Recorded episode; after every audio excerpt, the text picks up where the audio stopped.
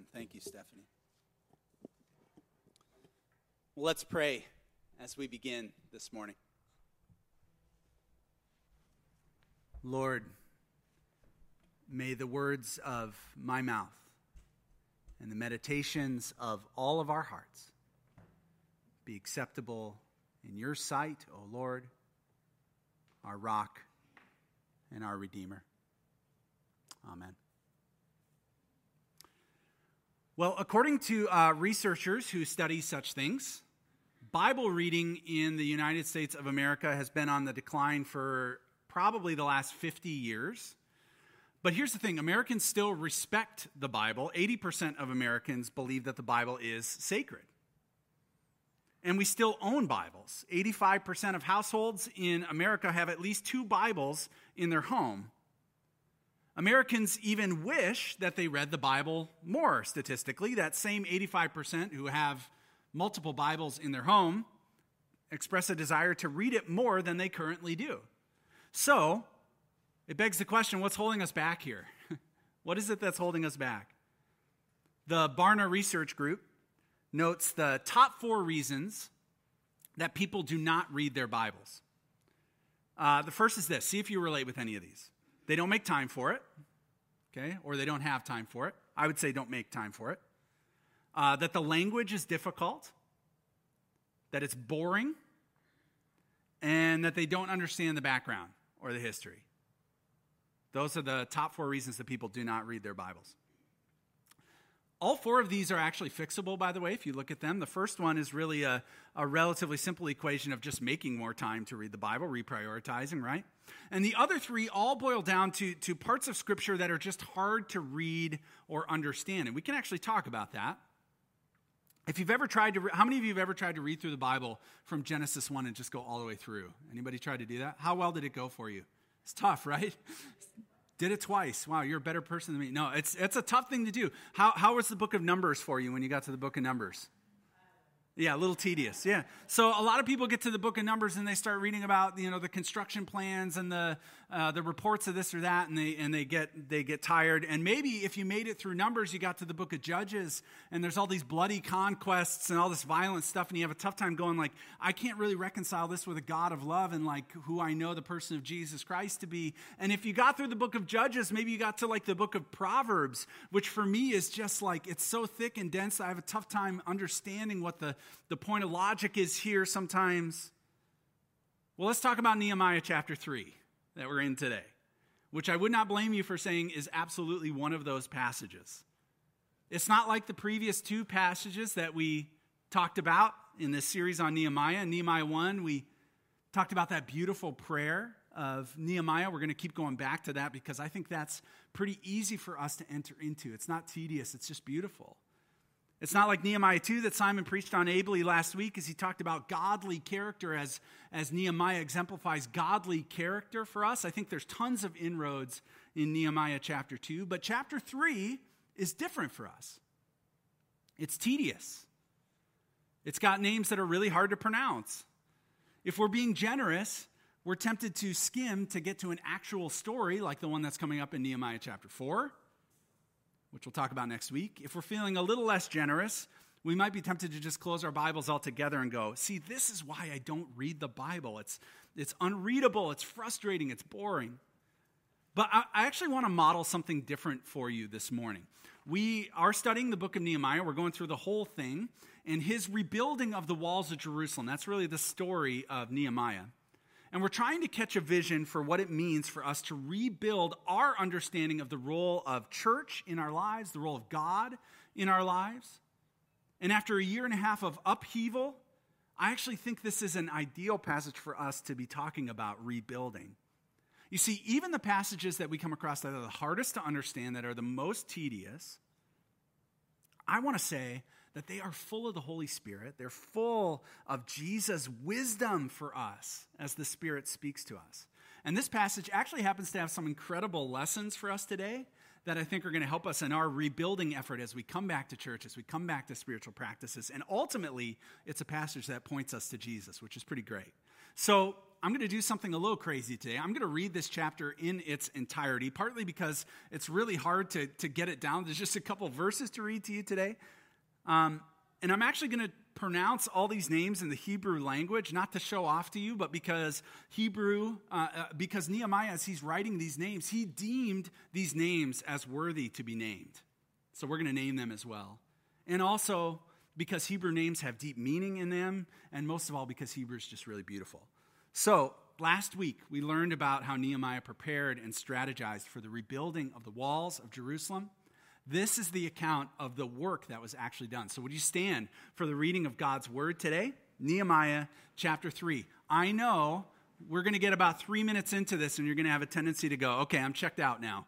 You can have your Bible in front of you. There's red Pew Bibles if you want to follow along. I don't have it on the screen because it would be about, you know, 10, 10 slides worth of, of things that you couldn't read anyway. So I'm going to read this, and I really want you to listen. I want you to listen for trends. I want you to listen for what God has to say in this passage.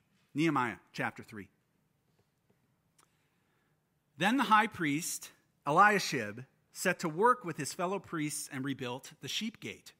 They consecrated it and set up its doors. They consecrated it as far as the Tower of the Hundred and as far as the Tower of Hananel. And the men of Jericho built next to him. And next to them, Zaccur, son of Imri, built. The sons of Hassenaah built the fish gate. They laid its beams and set up its doors, its bolts, its bars. Next to them, Meremoth, son of Uriah, son of Hakkoz, made repairs. Next to them, Meshullam, son of Berechiah, son of Meshe, uh, Meshezabel, made repairs. Next to them, Zadok, son of Baana, made repairs. Next to them, the Tekoites made repairs, but their nobles would not put their shoulders to the work of the Lord.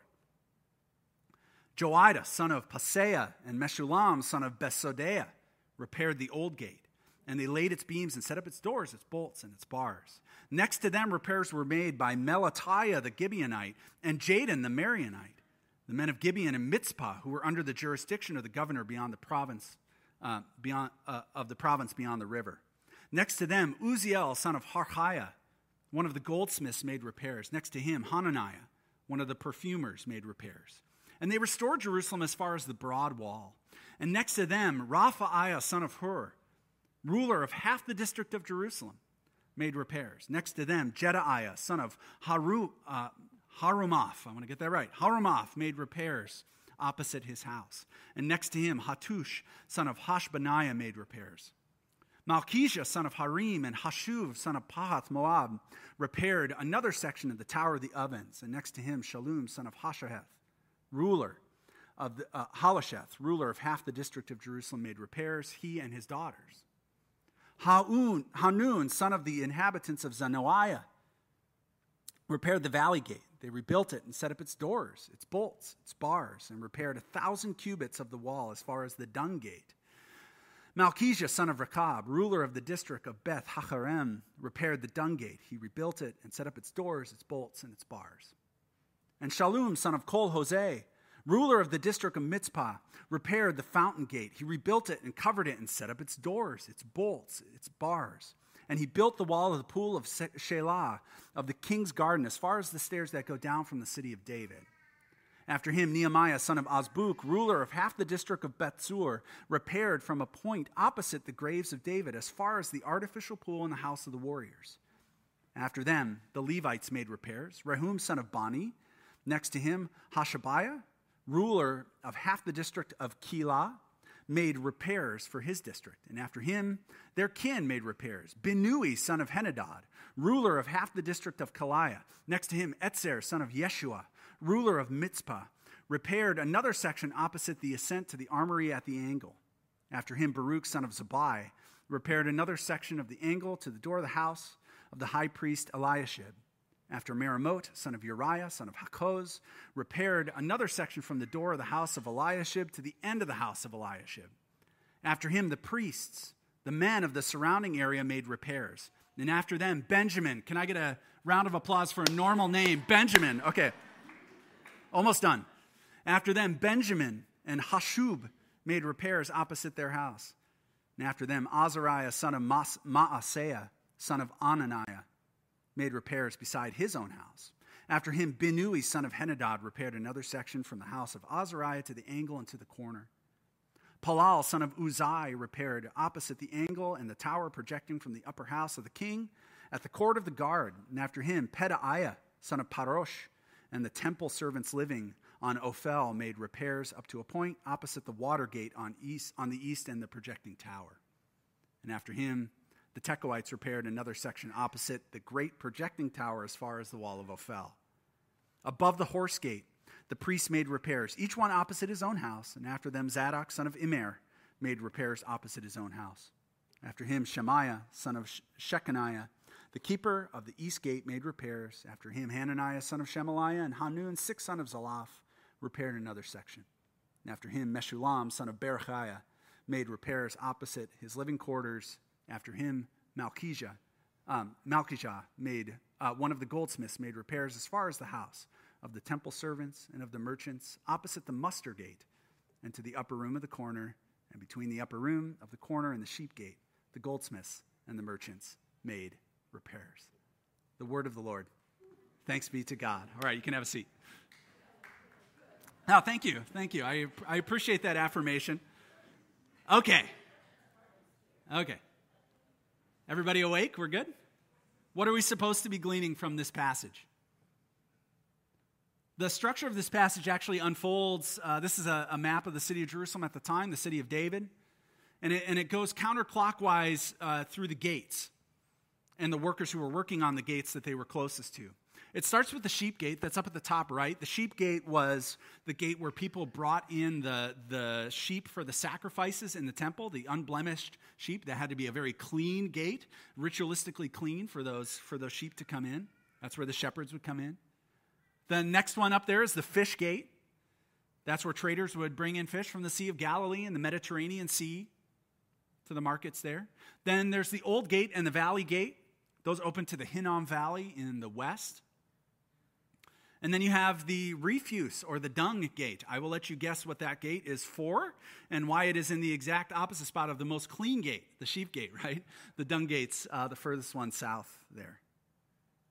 And then there's the fountain gate and the water gate next to the pool of Siloam and the Gihon Spring, respectively, places you can visit today. The inspection gate is kind of the last one, or the muster gate. We're not exactly sure um, what this gate was for, but many believe this is where the priests would come in and be inspected, that they were clean and ready to do their services in the temple. So, we get a run through of these gates and the work that's done on them.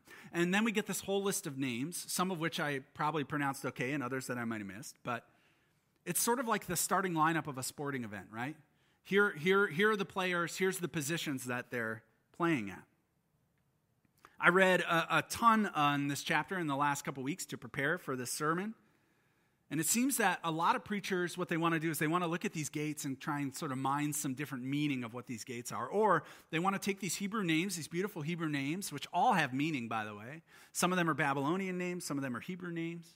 And they want to kind of like suss out the meaning of those names. And I couldn't believe how many things I read that seemed to miss what was so clearly right in front of our noses as I read it. This passage, so clearly to me, is about working with one another to accomplish the task of rebuilding.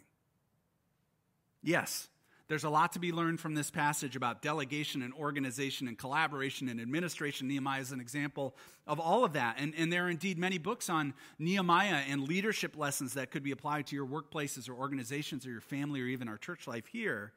But I don't think that's what makes this special, this passage special for us today. In this sermon series, we've been asking the question how might God be leading us through this crazy worldwide change that we're going through to rebuild his church stronger than ever? And this passage is so perfect for that because it's a forerunning vision of what? The church. The church. Everyone who becomes a Christian does so by faith in Jesus Christ. A recognition that they need a Savior, that they experience the need that comes from sin and brokenness in their life and they need a Savior. Yet many Christians fail to recognize that the call to Christ and following Christ is also a call to become an essential member of the community of faith, the body of Christ, the church. We don't live our faith unto ourselves. We do it with others for the sake of God's glory. If, if we want to rebuild a church that is more fit for mission than ever, we have to do it together. Theologian Christopher Wright says, It is not so much the case that God has a mission for his church in the world as that God has a church for his mission in the world. Mission was not made for the church, the church was made for mission, God's mission. The Apostle Paul expounds on this idea when he uses the metaphor of a body to speak of the church. We are not individuals, units that are like orbiting around ourselves. We are a body with many members, different gifts, different talents, different places, different abilities, different passions, and we're all to be working together. Paul says that just as like a toe or an eyeball or an organ can't say, I don't really want to be part of this body, I'm going to go do my own thing, so the body works together to do what Jesus did here on earth.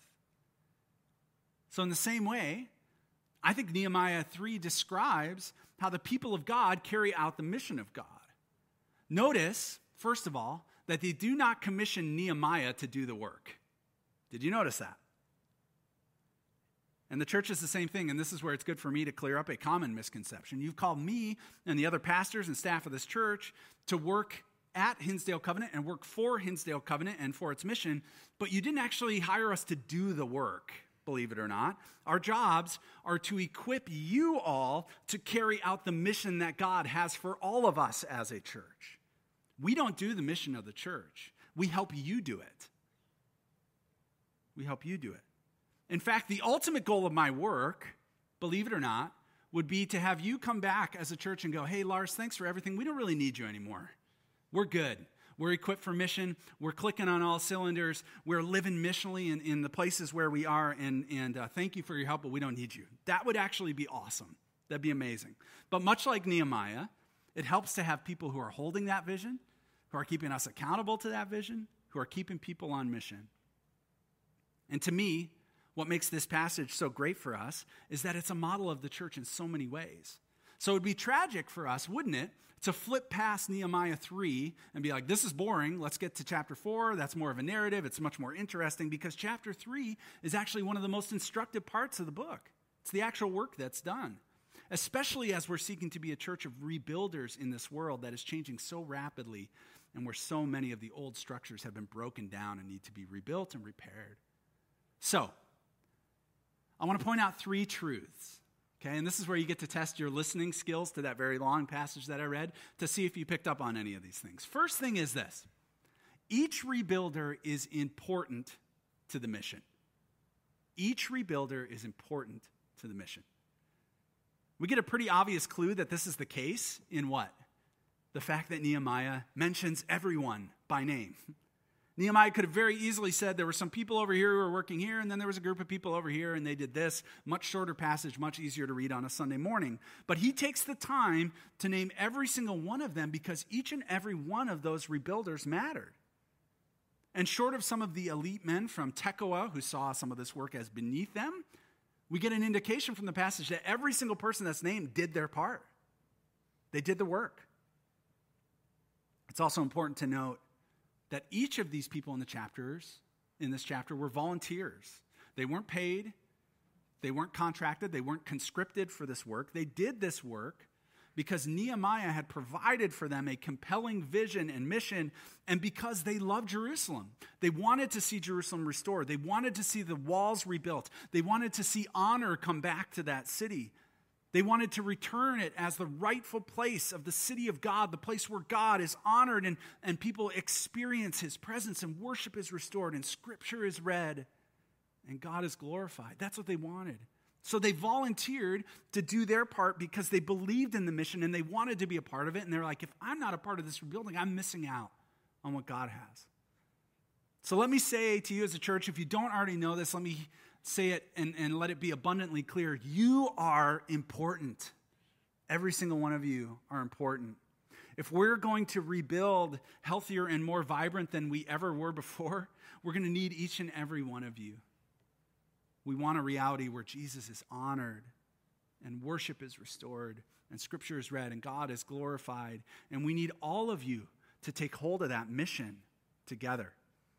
You are not here merely to support the mission of Hinsdale Covenant Church. Hinsdale Covenant Church is actually here to equip you for mission.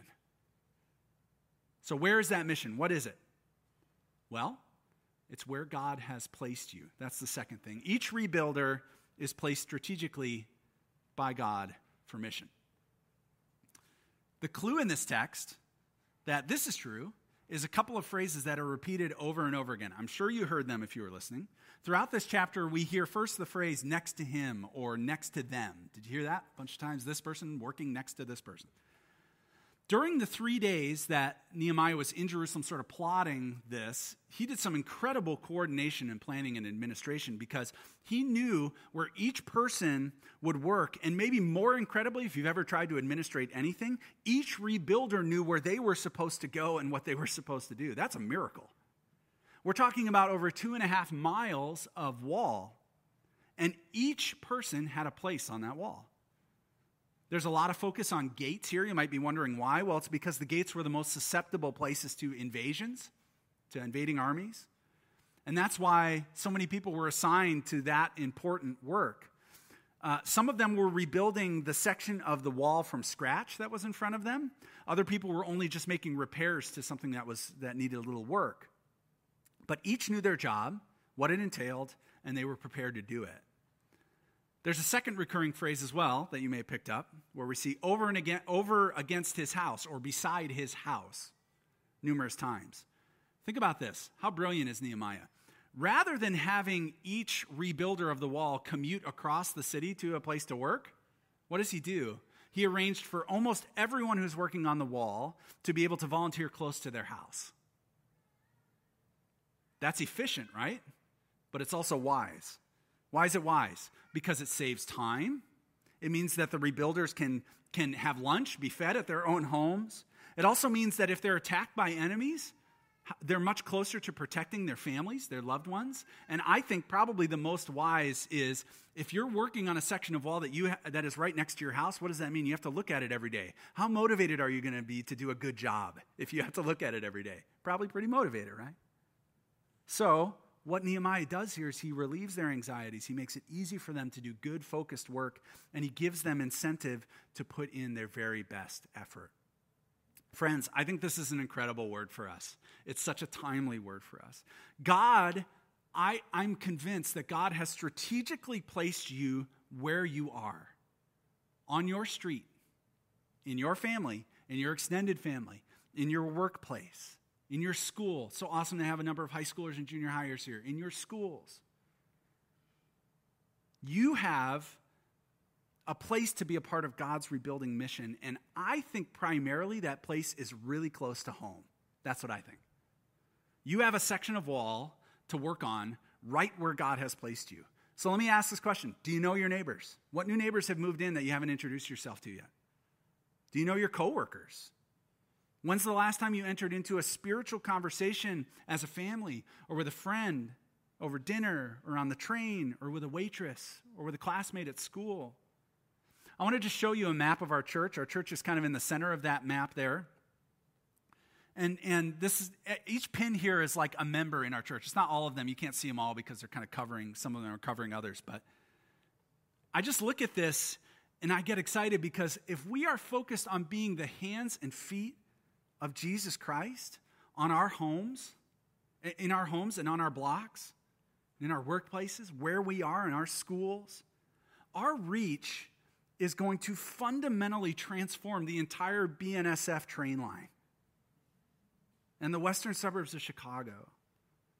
This would be the kind of movement of the Holy Spirit that I pray for every day, that we so desperately need, so that people turn from the desolation of a life in sin and without God, with its empty promises and its failing hope, to turn to a God who loves them, who sees them as important, who lavishes grace on them, and who has a wonderful purpose for them and cares deeply for them and knows their name and pronounces it right every time because it's a beautiful name. And here's the thing look at this map. Only you can do that. I can't do that. You want to know why? Because I'm not placed where you are.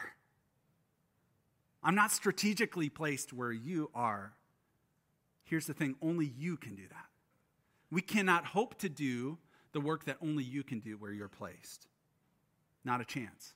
But what we can do as a staff, like the Apostle Paul, we can pour out our lives as a libation to equip you to realize that God has strategically placed you right where you are and that He has marvelous work to do through you.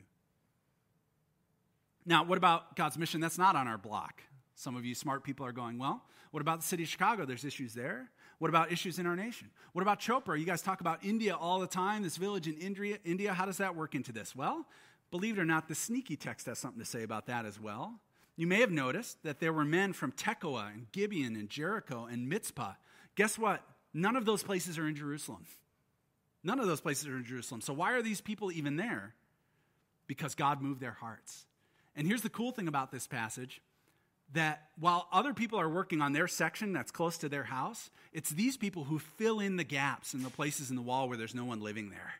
That's where they are. They're filling in the gaps. I know that if I'm not faithful to the mission that God has called us to on 4th Street, in my the places that I go to in downtown Hinsdale when I'm having coffee down, if I'm not faithful to that, if I'm not obedient to that, what am I doing? I'm leaving gaps in the wall. I'm leaving vulnerabilities. And sometimes God calls other people to come in and help us with that. But there can be no more prescient and timely word than this God has strategically placed you where you are. So work diligently out of love for God and faith in his calling upon you. Third and last thing from this text each rebuilder needs to value, trust, and celebrate each other as rebuilders. It's hard to miss that there are different groups of people who are working on the wall of Jerusalem priests and Levites, rulers and common people, gatekeepers and guards, farmers, perfumers, goldsmiths, pharmacists, merchants, temple servants, men and women. It even notes that one of the workers, his name is Rephaiah, was ruler of half of the districts of Jerusalem, and yet he didn't get to say, I don't want to be part of this. The priests could have more focused on more holy work, right? The smiths could have said, I'm a smith. I do detailed work. You're asking me to do masonry? This is brute work. But they don't do that. I'm sure they maybe thought of excuses, but it didn't matter. These people came together from all sorts of different walks of life, different socioeconomic circumstances, political leanings, to do the work together. Nobody got to opt out because of their status there's no record of significant infighting or complaining going on in Nehemiah chapter 3. Each of them are equally celebrated by name for their part. Is this not a view of the church? I mean, you don't get to opt out of this because of your status or because you've already paid your dues or because you've got more important things to be done. We are all invited to do our part right where we are. There are no exemptions for being equipped for mission. And we need to get along with one another. We need to refuse to be divided. We need to focus on the mission that unites us and celebrate one another for God's work in our lives. So, my friends, can you see how this crazy chapter in Nehemiah 3 actually challenges us as a church? It's a good word for us. A passage that can seem antiquated or pedantic or boring is actually dynamic and convicting, and it provides a beautiful picture for us of the church. As we deeply long, I know that you all feel this way, we deeply long to see the church return stronger than ever as we plead for fresh movements of the Holy Spirit. Nehemiah tells us that it's not going to be happening because we hire better staff or because we have brighter lights or because of identity politics or social media strategies or the perfect sermon or seminar. It's going to happen when the people of God know that they are vitally important to the church and they embrace godly character and they're willing to roll up their sleeves and get to work right where God has strategically placed them. And they refuse to be divided in the way that the world divides, being unified instead in their identity as God's people over and against everything else and their joyous commitment to God's mission for them. God designed us to work with one another in this rebuilding effort, so let's get to rebuilding together. Would you pray with me? Lord, in this moment of quiet, would you impress upon us where you have placed us? Would you bring to our minds our streets, our classrooms, and our workplaces, and the trains that we commute on, the places where we get our coffee and get our food. Lord, would you impress upon us now in this moment where you have placed us?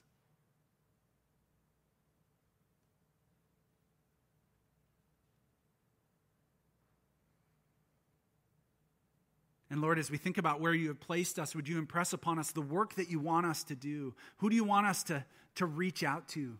What boundary do you want us to cross? What door do we need to go knock on to introduce ourselves? Who do we know that's hurting? Who do we know that's lost? Who do we know that needs healing and reconciliation and hope? Who do we know that needs a friend? Would you impress upon us the work that you would have us do where we are?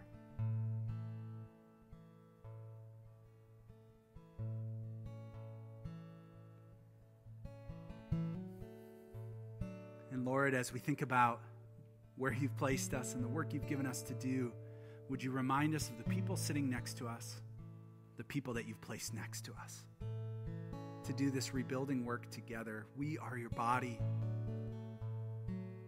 And Lord, as we join together in this effort, would you remind us that we are not alone because there is another one with us who fills in all the gaps, and his name is Jesus. The reconciler, the rebuilder, the one who carries forth our vision, the one who is our mission. As we seek to rebuild in this way as your church. Lord, it's nothing if we don't recognize your presence. Unless the Lord builds this house, the workers toil in vain.